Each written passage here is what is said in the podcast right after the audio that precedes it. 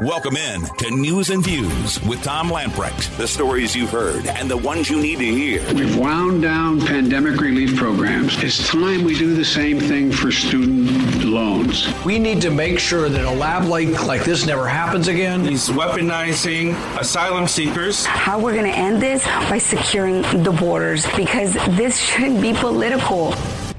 Your life, your values, your voice. This is News and Views with Tom Lamprecht on Talk 96.3 and 1037. All right, welcome in. It is a political trivia Thursday. A lot to talk about today. We'll play political trivia in a little bit. And uh, your category, who's next? Interesting question. Uh, we're going to be joined by a Dr. Charles Steele from Hillsdale College at about 520 talking about the Great Reset.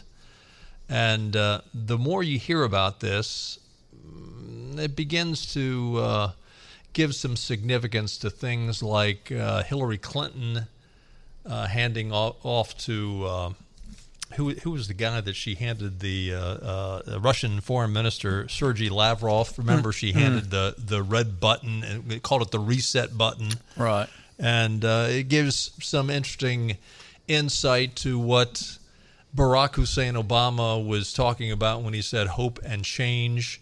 Fundamentally uh, change America. Yeah, yeah. And uh, the Great Reset, you know, you've always thought about it, okay, you know, when are we going to see the introduction to the Great Reset? The Great Reset is here. The question is, how much damage is it going to do? Uh, does it have a chance of succeeding? And uh, boy, one of the reasons why you can see the, the, the reason why Donald Trump's political opponents will do anything to keep him out of office, it's because uh, he is probably one of the biggest impediments to the Great Reset taking place on schedule as the Great Resetters want.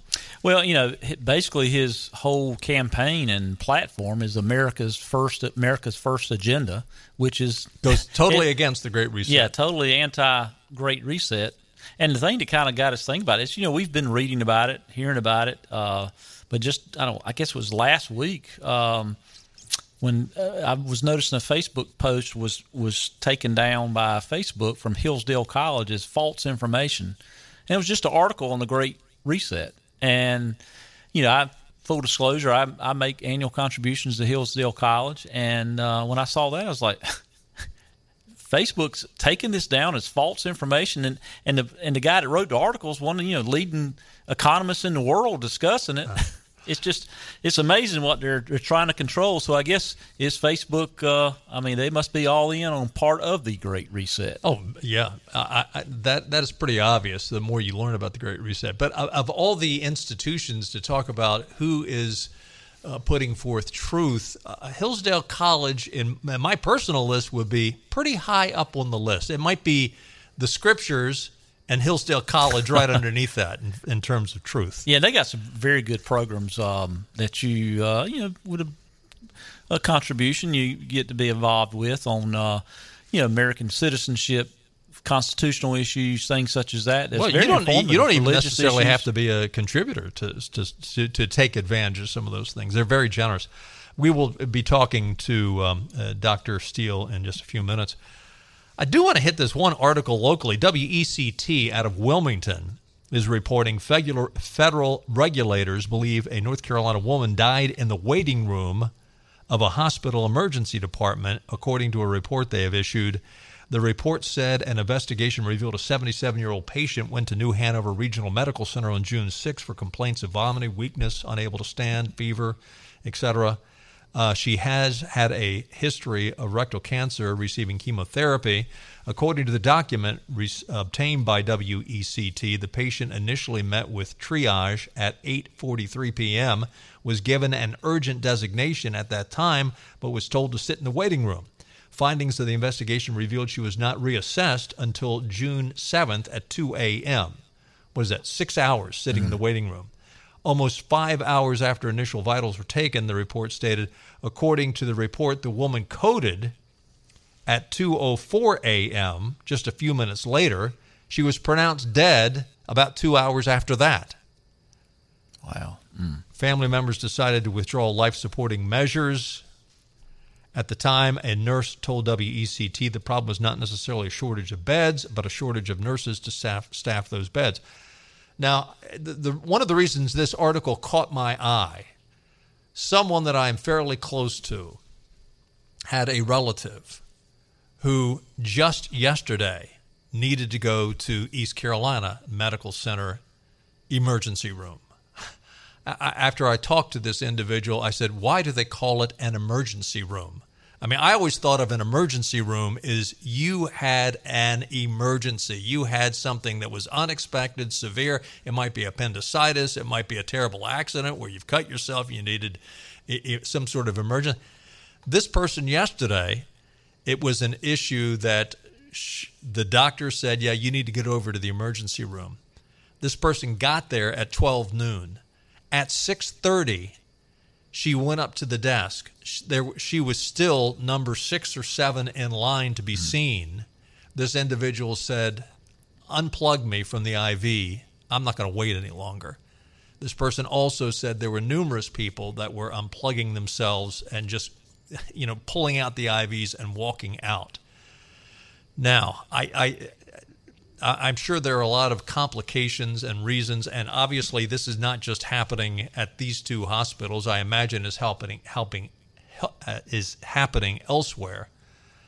But you know, I, I, thought about it and I thought, well, well, wait a minute. How long ago was it where the these hospitals were telling nurses, if you're not going to get the vaccine, get out? yeah. And you know what? Many of them said, okay, uh, th- this vaccine hasn't been tested. And now, in hindsight, we find out that nur- the nurses that didn't take it probably had good cause not to take it. It was certainly oversold and under investigated, but they were told to get out. They got out. What do we have? We've got a, a, a situation now that these hospitals are extremely understaffed. I mean, if it, I don't know, I don't know what advice to give you, but you might want to make sure you've got a good first aid uh, aid kit at home for uh, if you have an accident in your house. I don't know the emergency room is going to be a whole lot of help for you. Well, you know, even prior to COVID, I mean, you know, well documented that uh, there was a nursing shortage in in the country, Pro- probably more than any other profession. If you could go to college, get a nursing degree, you can go to any town in America and and go to work the next day COVID made it even worse. The fact that some hospitals took the, the tough line that uh, hey, if you're not vaccinated, you can't be here. You know, people I know people that just said, you know what, I've had enough of this profession and getting out. Um, coupled with the fact that you take people, um, particularly in Eastern North Carolina, and there's other places similar to Eastern North Carolina, probably not too close, but you've got people that take advantage of emergency services as as their primary care doctor. Yeah. Yeah. Uh, even before COVID. Uh, yes. You know, before COVID, you would have people that just go in the emergency room. Hey, they got a cold. Well, to go to the emergency room, there's there's no copay. But Obamacare uh, fixed yeah. all that. Don't you remember that? That, that, was one of the reasons Obama said we needed Obamacare was to fix the emergency room, so people then, would stop doing that. And and I blame then with the whole COVID situation, I blame public health from the standpoint of you know putting fear in people's mind. You they get a fever, they go to the emergency room. I mean, I got COVID. I got to go to the emergency room. So they're probably over, give me a pill. Give me a pill. Overweighted with that, where they could have been focusing on you know therapeutics through the doctors, through clinics, through um, through uh, other places other than the emergency room, or open some temporary clinics like they did in Florida for for therapeutics. Uh, New Hanover Regional Medical Center is a part of Novant Health. A spokesperson released the following statement: "We're disappointed the patients experiencing delayed care led to CMS survey on June the 21st. Um, we, spec- we, res- we respect and value the review process and the additional insight it provides. We're glad that following our August 8th reinspection, CMS found we are in compliance with Medicare guidelines. Um, let's see, further up in the article, WECT was told at one point the hospital was short 400 nurses, according to the Centers for Medicare and Medicaid Services. Inspectors were at the hospital June 21st through the 29th to uh, follow up on the patient's death. Their inspection prompted federal regulators to notify hospitals the Medicare contract would be terminated on August the 12th because of deficiencies. Officials re-inspected the hospital in early August, however, and, and recommended the hospital be returned to good standing with CMS. WECT reported. Um, will this have any kind of lasting effect? We'll see. I'll be diplomatic and just say we'll see. the Washington Examiner is reporting that Bruce Reinhart, that magistrate judge who signed the FBI search warrant for former President Donald Trump's home, ordered the Justice Department to publicly release the redacted version of the affidavit justifying the unprecedented raid on the Mar a Lago. The Justice Department filed its proposed redactions to the Trump raid affidavit under seal Thursday morning. The Florida judge ruled Thursday afternoon that the Justice Department must now file that redacted affidavit on the public docket by noon tomorrow. I quote, this is from the judge, I find that the government has met its burden of showing a compelling reason slash good cause to seal portions of the affidavit because disclosure would reveal the identities of witnesses, law enforcement agents, and uncharged parties. Two, the investigation strategy, direction, scope, sources, and methods. And three, grand jury information. The judge also ruled, adding, quote, I further find that the government has met its burden of showing that its proposed redactions are narrowly ta- tailored to serve the government's legitimate interest in the integrity of the ongoing investigation and are the least onerous alternative to sealing the entire affidavit. Hmm. Um, I, I, think that is real fancy lingo to say um, fat chance that you're going to see anything of significance. Yeah, I think so too. I, I said uh, on uh, the, the first day this was talked about, 75% of this thing will be redacted, and I maintain that. And this is the same Judge uh, Reinhart that at once recused himself from a case Bingo. with Donald Trump and Hillary Clinton. So while all of a sudden now he, he can be impartial and unbiased in this situation, yeah. uh, I don't think we're going to see much. I'll be surprised to. I, and again, I want to remind our listeners don't give this guy too much credit. A magistrate judge is a hired hand. Mm-hmm. A magistrate federal judge does not is not recommended by the president. Does not go through uh, Senate confirmation. Uh, a magistrate judge is supposed to take care of the mundane for federally approved judges, so that they can handle things like this. Right. And yet, they're ruling the, on procedural issues exactly. and evidence issues and that type of thing prior to it gets to a and yet the, Depart- the Department of Justice though they go judge shopping and they find this guy that isn't even qualified. I mean, in all honesty, would you not get a qualified judge that has been vetted by the United? Now, I'm not saying the United States uh, uh, Senate does everything perfectly, but this guy is just a hireling. And not to mention, you know, there are a lot of judges that uh, you maybe you can infer something from some of their case rulings and things, but but publicly they're not, you know, not really political. But this guy was political and didn't hide it. Yep, yep. For years. Yep, yep. So to me, it seems pretty intentional. It's chastised Donald Trump, vilified Donald Trump, and supported uh, Barack Hussein Obama. That's about all you need to know. Stay with us. Lots more to come on this uh, political trivia edition of News and Views. We'll be right back.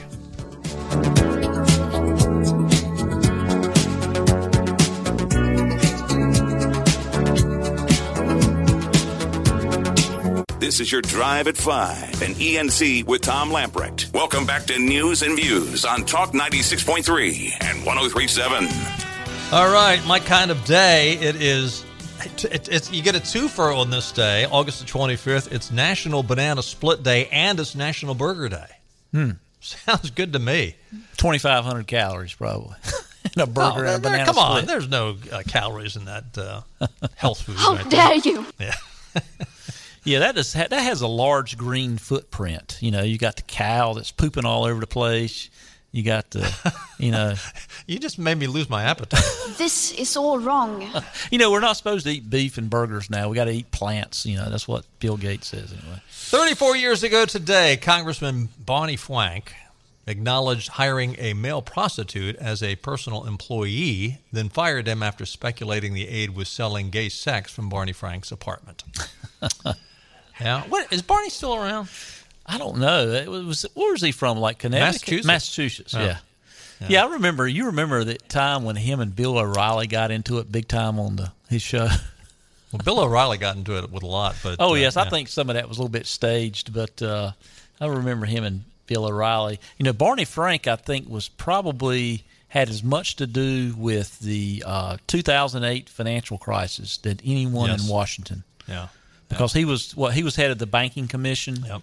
and um, bas- basically created the crisis by uh, under the what the Community Reinvestment Act, mm-hmm. and opened the door for people just to go loan money and uh, and you know, you know, when there's people that's nefarious in business and they see an opportunity when you have too much government intervention in capital markets, uh, and they just it was well, all create. You could say that he was probably the, the top of the chain. Well, and, and the, the, the more you you know for the lenders, the more they lend, the more money they make, and so the incentive was just as strong as it could be. And there was a lot of people that made money, but uh, then we had the 2008 housing crisis, and uh, yeah that put thank you very much Barney Frank. I mean, as typical, and, and we're getting ready to do it again with uh, this yep. boondoggle that uh, I mean, this this summer will go down in history as two of the worst decisions with the forgiveness of the student loans, which, by the way, I still think is up in the air. I, I am not convinced at all.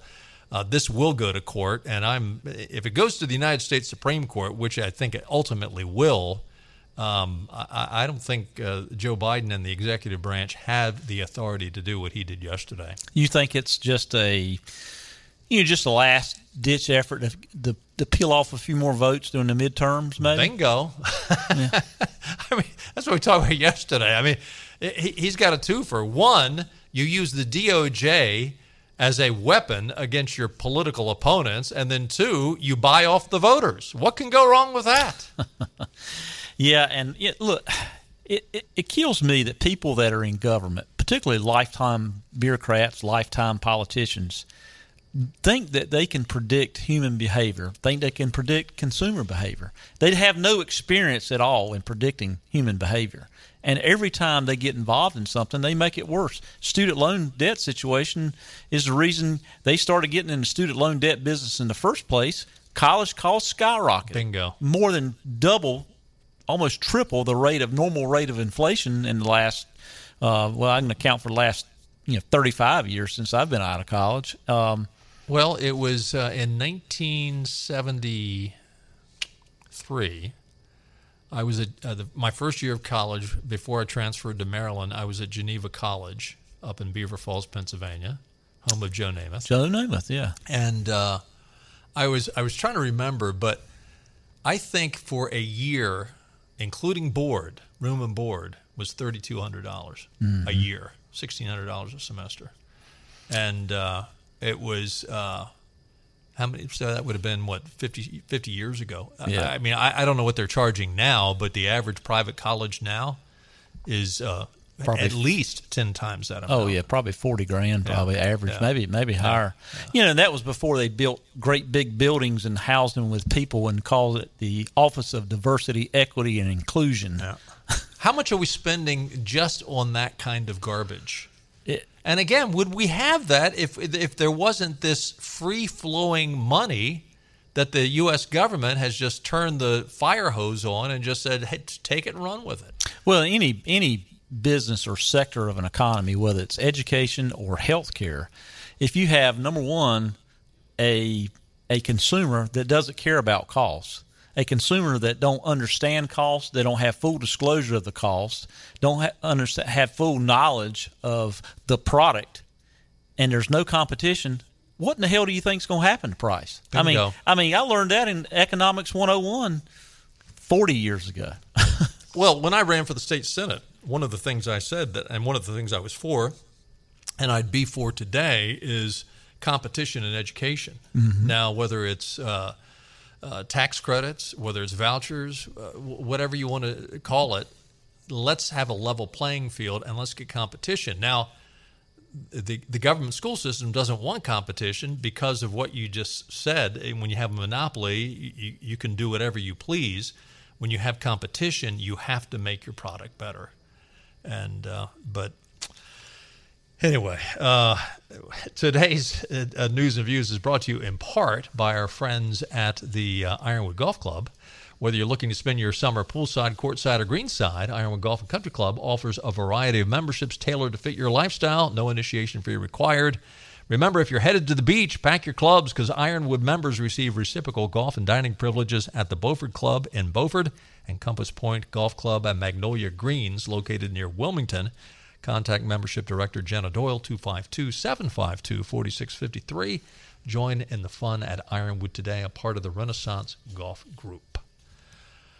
So, the Washington Examiner is reporting that the White House press secretary, speaking of uh, Joe Biden and debt forgiveness, Karine Jean Pierre, argued with reporters this afternoon about the administration, what they had done, and uh, the work that they had done to ensure that President Joe Biden's student loan debt forgiveness is fiscally responsible and fully paid for. I, I, you know, what, what is so infuriating is 90% of the reporters in that White House press room will just, just sit there and nod when she comes out and says it's fully paid for. Mm. Uh, P- Peter Doocy and probably three or four others out of, I don't know, a crowd of 50, uh, maybe. Yeah, there's uh, probably 50 in the room, I think. They're the only ones that ask any questions. Um, However, this time round, somebody from the New York Times, Michael Shear, had an exchange with Jean Pierre. Uh, Jean Pierre reiterated that the White House cannot yet predict the total cost of the action, and she did not highlight any specific mechanisms for offsetting the cost.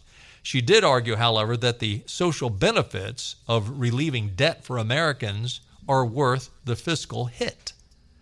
That sounds like a very uh, empirically uh, chock full of uh, knowledge statement.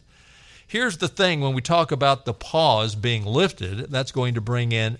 Now, listen to this, and you, you, you're, you're going to explain this to me. This is Jean Pierre talking. Here's the thing when we talk about the pause being lifted, that's going to bring in $50 billion per year back into the Treasury, right? Well, the, Joe Biden just said that the pause will continue to the end of this year. that was actually not happening throughout almost two years now, and it's going to, again, for another five months. So that's going to be coming back at the same time. That basically people are getting these benefits from this plan, she stated. And it should be a matter that this president is trying to give some breathing room for people who have been literally crippled by this pandemic, by what has happened the last couple of years. Well, again, who who is the author of what has happened over the last couple of years? I, I, don't know what in the heck she meant by that. I, I heard it when she said that, and I'm I'm trying to think.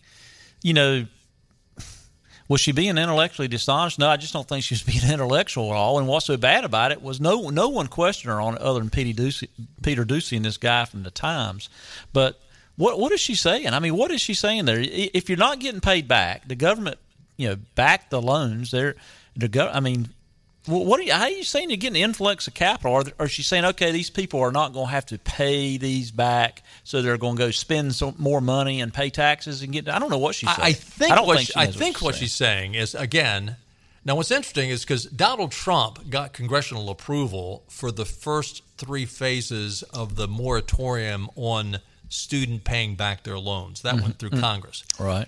The fourth time it happened, was Joe Biden's executive order. The fifth time was just yesterday for another executive order that you don't have to pay back these loans. Uh, again, the payments don't restart until the end of this year. So that was the second time Joe did it. The second time he did it by executive order. I now once that ends, I suppose what she's talking about is people will start paying back those loans starting the first of next year. Um, and that'll bring in $50 billion a year. But in the meantime, it's going to cost the American taxpayer about $2,000 a piece. $300 billion will be lost. Here's the other thing, too these people that just say, well, just forgive it. The government backed the loans, the loans came through the banks. The government is still going to have to cut a check to the banks for the missing money. Yep. And uh, where is that money going to come from? It's going to come from the taxpayers. The idea that it's just disappearing by Joe Biden chanting some incantation is ridiculous. Well, that, it comes back from the you know a, a here here again someone that's worked in politics or a government bureaucrat. She doesn't think about what where the money comes never, from. You never. know, the government historically hadn't had any money except for what they take through, from taxpayers. Well, now they take it from taxpayers and fees and services and that type of thing. But now they just create it. Poof! They just go in Yeah. and do a journal entry. They don't Yeah. have to. They don't have to. You know, turn on the lights, turn on the printing press. They just go in and do a journal entry and say, "Hey, we just all of a sudden we just got another trillion. Right. How about two trillion? How about three? Yeah. Whatever you need." Well, now it's up to 30. Hmm. This is uh, outside estimates suggest that depending on the uptake rate for eligible buy, uh, borrowers, Biden's debt forgiveness would cost between 300 billion and 900 billion. Yeah, and I, I think that's low because what's going to happen? It's if it's ten thousand per person. Um, okay, ten thousand Well, per person. 20,000 for the uh, Pell Grant. Pell. Grants, Why but- did they call it a Pell Grant? I think it's named after somebody, I guess. But I no, thought, but, but grant. What, Yeah. is, what does the term grant yeah, see, I- signify? that how much that shows you how much I know about it. I mean, I, I thought I didn't think the Pell Grants were loans. I didn't think, but I, I don't. well, if I don't know. you call it a grant, the idea is Yeah. the money is granted to you, given to you. But uh, apparently, you got to pay back a Pell Grant. you know, I the, th- the thing about it is, if they if you know, it's like drip, drip, drip. Okay, they approve ten thousand per person or twenty thousand on a grant. What's going to happen a year from now? Well, heck, I owe seventy five. Well, let's go for some more. Before you know it, they're going to just totally erase student debt. And so it'll end up being not yet. It'll end up being a trillion before it's over with. Two trillion. Who knows? The HEROES Act was signed into law by George W. Bush as a part of the federal government's effort to provide financial security to soldiers fighting overseas. The bill grants the Secretary of Education the ability to waive or modify any statutory or regulatory provision applicable to student financial assistance programs in connection with a war or military operation or national emergency to provide waivers or modification authorized. Now, as I read that description of the HEROES Act, uh, that that is pretty specific, and it is focused on people serving overseas in a military operation or a national emergency. Yet, Joe Biden yesterday says that the HEROES Act gives him the authority to cancel student debt for, for those who receive Pell Grants. And it's amazing to me the way now they're kind of spinning this as, uh, hey, we've done all this COVID relief for so many people. It's time to do something for the students. You know, well, Wait, did the students not get COVID relief at the same time everybody else did? got COVID relief. The you know colleges got tons of COVID relief. States got tons of COVID relief that they still hadn't spent, and now uh, you know they're just trying to okay blame it on COVID. Let's let's. It's time for somebody else If it wasn't for Trump, Bush, COVID, and uh, Putin, what would the Democrats have to blame? and they wonder what you know. I wonder what's going to happen to college costs if this gets approved, and if they approve some more. What's going to happen to college costs? It's going. Here we go. Here we go. Something else. Another department that's you know doesn't have a professor. Is not teaching somebody anything. It's actually another department's created. It is. It'll just be waste. It'll be here. It'll be here at East Carolina. It'll be at every public institution in North Carolina. Guarantee it. I got I got news for you. It's already there. Hey, let's play some political trivia, shall we? 561-8255 is the number to call. Got a great prize package. Uh, your category, who's next? All right. I think you'll find this question interesting. I don't know. I'd say it's uh, eh, not too hard. 561-8255. Category, who's next? Political political trivia when we get back.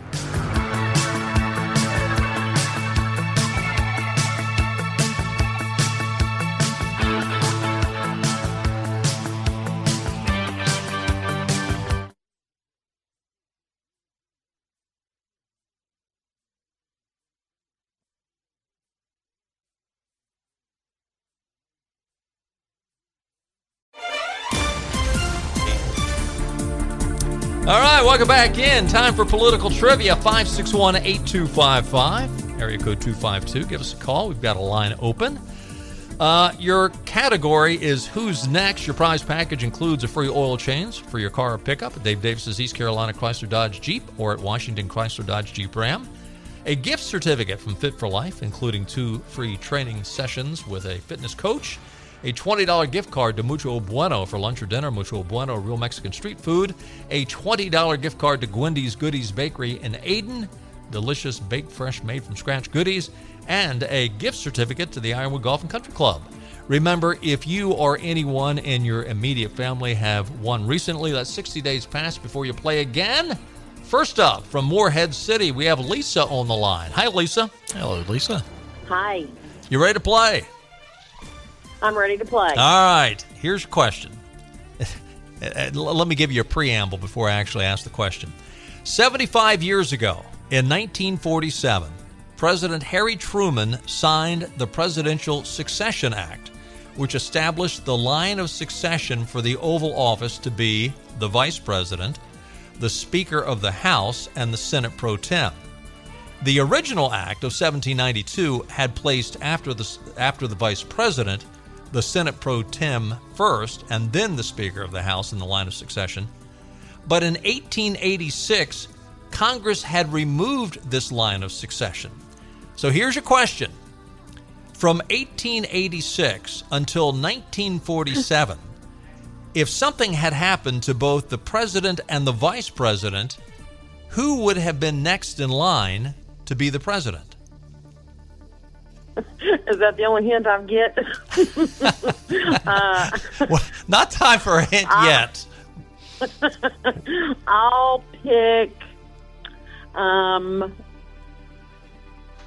uh, I don't know. I have not a clue. I don't have a clue at all. All right. Well, you think about it and give us a call back. 561 8255. Patrick's on the line. Hey, Patrick. Hey, Patrick. Hey, guys. What's going on, Tom and Benny? Uh, well, we're looking for an answer to a uh, question here. Did you hear the question?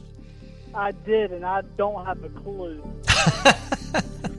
Do I have to give a hint already? Just spitball. Throw something yeah, out there. throw something out there. It's got to be. Uh, uh, here's your first hint. It's somebody that would be related to the federal government.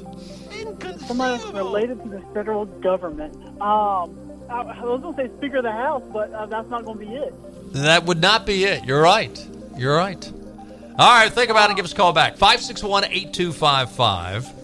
So uh, I, I, didn't think it would be that. You, you got to think in a little bit more broader terms. Um, I, I, well, give us the next call and I'll give you another hint. Is Clark? Is that who it is? Hey, Clark. Hey, how are you guys? The other Clark. Doing well. did you hear the question, Clark? I, I, I, did. So the line of succession. Right. You want a hint, the, uh, or do you think you got it? Uh, I, will always take a hint. I think I got it. All right. Interestingly, it had something to do with the chronological order in which certain things were created within the federal government. That probably doesn't help Don't you, does it? That, that really doesn't help me, but I, am thinking it's the uh, the Chief Justice of the Supreme Court. That's a great guess. That's, that's not it. That's not guess. it, but that's a great guess. Five. Thanks, Clark. Five six one eight two five five. Uh, yeah, that was a good guess. Let's go to Jimmy. Hey, Jimmy. Hey, Jimmy. Hey, how you doing? Doing Good. well. What do you think? Who would be next? Uh, I'm just I'm just throwing a shot up in there. Secretary of War. You are warm, but that is not it. but you are okay. warm, and, and that is a great hint for the next person. 561 8255. Jimmy says Secretary of War. That's not it. Clark said uh, Supreme Court Justice. That is not it. Let's go to John. Hey, John. Hey. Who do you uh, think? He had my answer a while ago to head the Supreme Court. That's not it. Got somebody else for us? Uh, Secretary of State. Secretary of State is really warm. That's not it. but you guys are dancing all around it. Thanks, John. 561 8255. Let's go to Grant. Hey, Grant. Hi. How are you, sir? What do you think? Who would be next? Eh, from 1886 to 1947, if something happened to both the president and the vice president, who would be next in line? Secretary of State. Uh, that's exactly what John said, so I'll give you another shot at it. Oh. that was not it. I'm sorry. It's the uh, cabinets in order of creation. Okay, who would that be? Well, Secretary of State was first. No, it wasn't. Uh, that's a great guess. That's a good. General. Attorney General. That's not it That's either, but you're eliminating. But you only get one guess, Grant. So you've given out some great hints. Five six one eight two five five. Let's go to Bob. Hey, Bob. Hey, Bob. Grant has Hey, really given you you some good hints there. Uh, We're doing All right, great. how about one more hint? Um, well, I, I- he he gave you a bunch of hints there. Well, well, It- that's a, here's one. If you if you're uh, going to establish a government, what's what's an important thing that you need to establish a government? there you go. Just fundamentally. Oh, you always follow this. Secretary of the Treasury. There you Bingo! Bingo! you got it. Secretary of the Treasury would have been next in line to be the president. In 1886, Congress replaced the two congressional officials in the line of succession with cabinet officers, officers in their order of creation. The first would have been Secretary of the Treasury, which was originally Alexander Hamilton. Uh, then the Secretary of State, which was Thomas Jefferson. Then the Secretary of War, which would be Henry Knox. And then the Attorney General, Edmund Randolph. So uh, y- you've got it. And uh, but I think uh, you need to call up Grant and take him out uh, to share in one of the prizes because he gave you some great hints. Bob, where are you calling from? I'm calling from the uh, the large metropolis of Columbia, North Carolina. All right, Bob. Well, hang on the line. Clark's going to get your information, and we'll get you those gift certificates. Thanks, everybody, for playing. And uh, boy, you danced all around it. Bob got it, though. Stay with us. Benny and I'll be right back.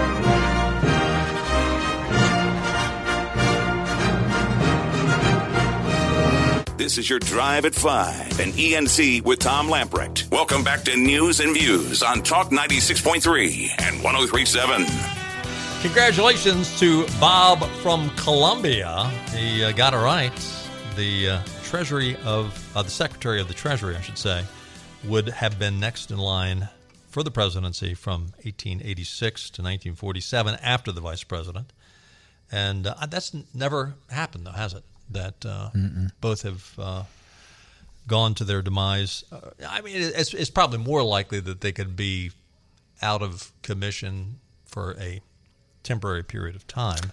But uh, Yeah, when before we went on, I, you tested it on me. I think it was my second guess, Secretary of Treasury, which makes sense because I mean you got you're establishing a government, and you got Right. you got to have money. Gotta I mean, where's the money going to come from? And plus, you know, if you know much about establishing a government, Alexander Hamilton was. Uh, I mean, he was kind of a control freak, smart guy, probably one of the smartest guys in the with the early. Uh, you know, early founding fathers, but he, uh, I think he was a kind of control freak because I, I could kind of see him, you know, having a big here's, influence here's a on piece that. of trivia. What I bet you know. How did An- Al- Alexander Hamilton die? Oh, in a duel with uh, Burr, Aaron Burr. Yeah, Mhm. yeah. So Yeah. he was smart, but he didn't duck.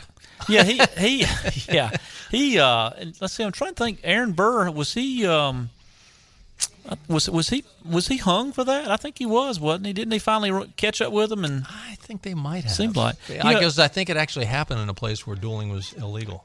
you know Alexander Hamilton made his made his way through North Carolina. You know during the Revolutionary times, and uh, um, I mean there's there's places that Alexander Hamilton went all over Eastern North Carolina, from what I've read in some old documents and deeds and things such as that. He's You a smart it- it- guy. it's amazing how these uh, founding fathers were so dogmatic in what they believed, and they were so principled in what they believed that they were l- literally. Uh, you know, they would hold grudges. They would have arguments. Uh, you know, Adams and Jefferson. You know, Mhm. they they they basically reconciled on their deathbeds, and they both admired one another. But you know, all, the the years of dispute as they disagreed over uh, founding documents for our country. Yeah, and, th- and these guys were so smart too. I mean, they were so well educated, and uh, when you read some of the things that I mean, hey, they're. I mean, imagine sitting down and penciling all this stuff from scratch. Of course, obviously they use some you know theories from philosophers that dated back centuries and all, but but still, to uh, I mean, they created a government from scratch and created And, a and what's a so amazing about that is, I you know, the the arrogance of the, the our generation, the, those alive today, that we think we're the most brilliant because we have certain technologies. Well, just think how brilliant they were, and they had none of those technologies. Yeah, I look. I yeah, I've kind of a history geek, and I've read the uh, Lewis and Clark journals based on the you know discovery of the West, and when you read some of the things that they, they wrote and and and their drawings and uh, their the science and math that they knew just to one navigate their way across the country. It's mean, amazing. Yeah, we're not educated like that no. now. Of course, we no. don't, you know we don't we don't. They didn't have TV and Facebook and YouTube and Twitter and all that kind Which of stuff. Which basically just spoon feeds it, but nobody ever actually is educated. They, they, we've got an abundance of information, but we don't have a lot of wisdom. Speaking of wisdom or the lack thereof, Town Hall is reporting in her new Apple TV show titled Gutsy. Former First Lady and Secretary of State Hillary Clinton found herself unable to turn her long running losing streak around when she took on reality TV star and businesswoman Kim Kardashian. I'm exhausted. In a legal, in a legal knowledge quiz moderated by Chelsea Clinton. Gutsy is an on-screen spinoff of a docuseries based on Hillary and Chelsea Clinton's The Book of Gutsy Women. When Clinton, a former partner in a law firm, went up against Kardashian, a law student, in a battle of legal wits, Kardashian walloped Clinton 11 to 4. I'm exhausted. Well, that's pretty good walloping. uh, that's not the first time she's lost. Perhaps that's an uh, uh, unsurprising outcome for Clinton, who apparently doesn't see any legal issues with storing classified government documents on a private server in her basement and then wiped it with a cloth. Chelsea tried to make excuses for her mother, claiming that she could see that her mom knew the answers, but she was just too slow to buzz in with the answer. Hillary herself offered up a rather patronizing excuse that she was so mesmerized and impressed by how well the younger Kim Kardashian was doing that Clinton just sat there, admiring her in amazement. it's hard to believe that someone was actually brighter than Hillary Clinton. True international average of you know, you know, I wish they would ask her. They should have asked uh, President or Hillary Clinton. What are the seven states that had the alienation of affection laws? we gotta run. We'll do it again tomorrow. See ya. Bye bye. All right. All right. All right.